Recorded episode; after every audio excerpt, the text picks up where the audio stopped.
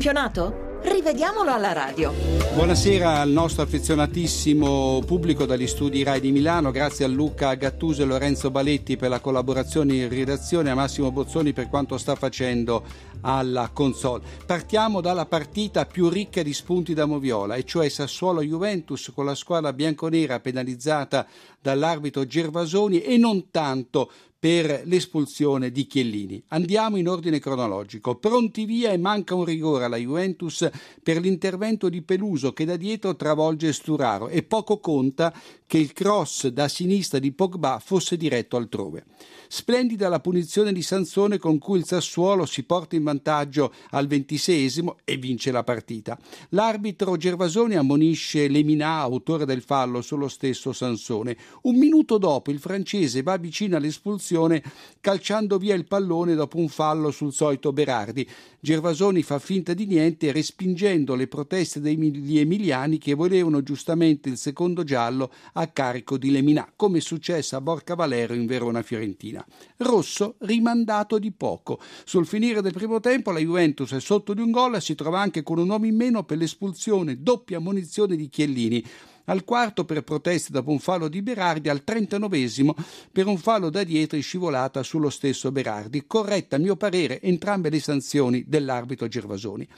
E poi, nel corso della stessa azione, si strattona una vicenda nell'area emiliana: Mandzukic e Versalico, Bonucci e Cannavaro. L'arbitro fischia giustamente una punizione a favore di chi difende.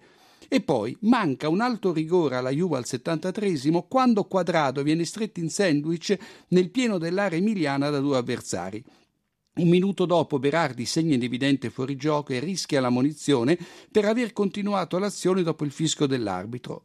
Ancora 3 minuti e Acerbi rifila una gomitata al viso di Dybala lontano dall'area, senza essere punito dall'arbitro con il cartellino rosso, e quindi giusta l'espulsione di Chiellini, ma alla Juventus mancano 2 rigori e Acerbi andava espulso.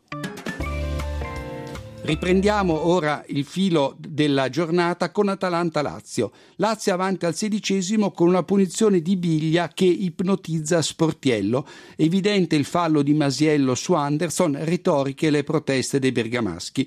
Al 63esimo l'assistente Carbone segnala un fuorigioco inesistente di Morales e di cui l'arbitro Irrati non tiene conto. Bravissimo.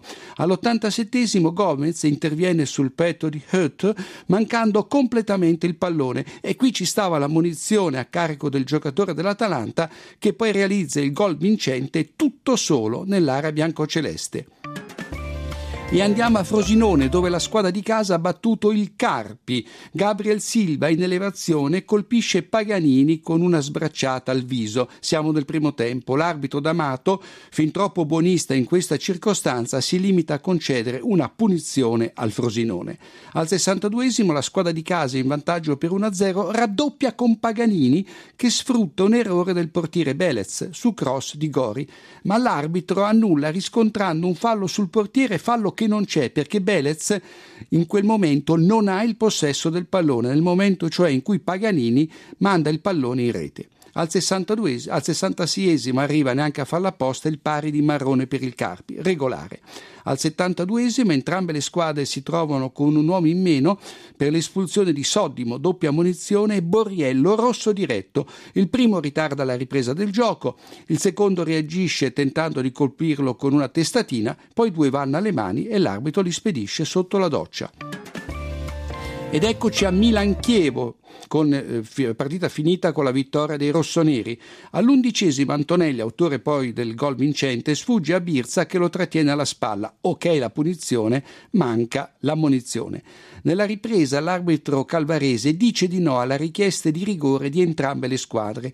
Al 58esimo Dainelli spinge pericolosamente Romagnoli all'interno dell'area del Chievo sugli sviluppi di un calcio d'angolo, e qui è il Milan a protestare. Al 67esimo tocca al Chievo quando Paloschi cade nell'area rossonera sbilanciato da una spallata di Antonelli, in realtà di lieve entità. Nel recupero l'arbitro annulla il pareggio del Chievo, gol di Cofì, per una leggera trattenuta di Pinzi con la mano destra al braccio destro di Donnarumma. Valutazione condivisibile, da regolamento il portiere non può essere disturbato tanto più nella sua area di porta. Ed eccoci a San Paolo, dove il Napoli ha battuto il Palermo per 2-0.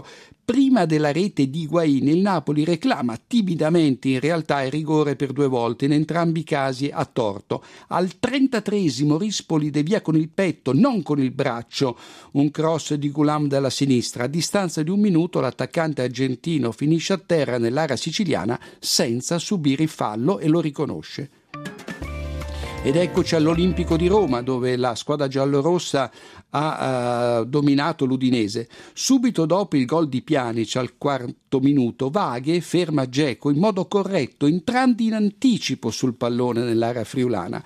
In occasione del raddoppio di Maicon, Carnesis fa rimpiangere Scuffetti in prestito al Como con un intervento quantomeno goffo, ma facciamo giocare i nostri giovani. Gervinho sfiora la terza rete al 33esimo, partendo in posizione regolare sul passaggio in verticale di Dzeko. E andiamo a Torino, dove la partita si è conclusa per 3-3, due episodi. È regolare il 2-1 della squadra granata perché Belotti non è sulla traiettoria del tiro di Zappacosta dal limite e quindi non ostacola la visuale del portiere Perin. Incredibile la carambola fra Perin e Taxidis, che riporta in vantaggio il Toro all'89esimo, ma solo per 4 minuti. Il portiere del Genoa non trattiene un innocuo colpo di testa di Benassi, che finisce sulla gamba del giocatore greco e in rete. Ed eccoci all'ultima partita di questa sera, quella vinta dalla Fiorentina in tutta comodità a Verona sull'Hellas. Al 25esimo Viola in vantaggio grazie ad un autogol. Sul cross di Pasquale da sinistra c'è un tapin di Kalinic respinto dal portiere Gollini. Il pallone finisce sulla scarpa di Marquez e rotola in rete, quando si dice la sfortuna.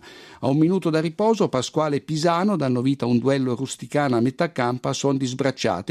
L'arbitro Valeri sistema il tutto senza cartellini, va di lusso a Pisano, già ammonito. E infine regolare il raddoppio della Fiorentina.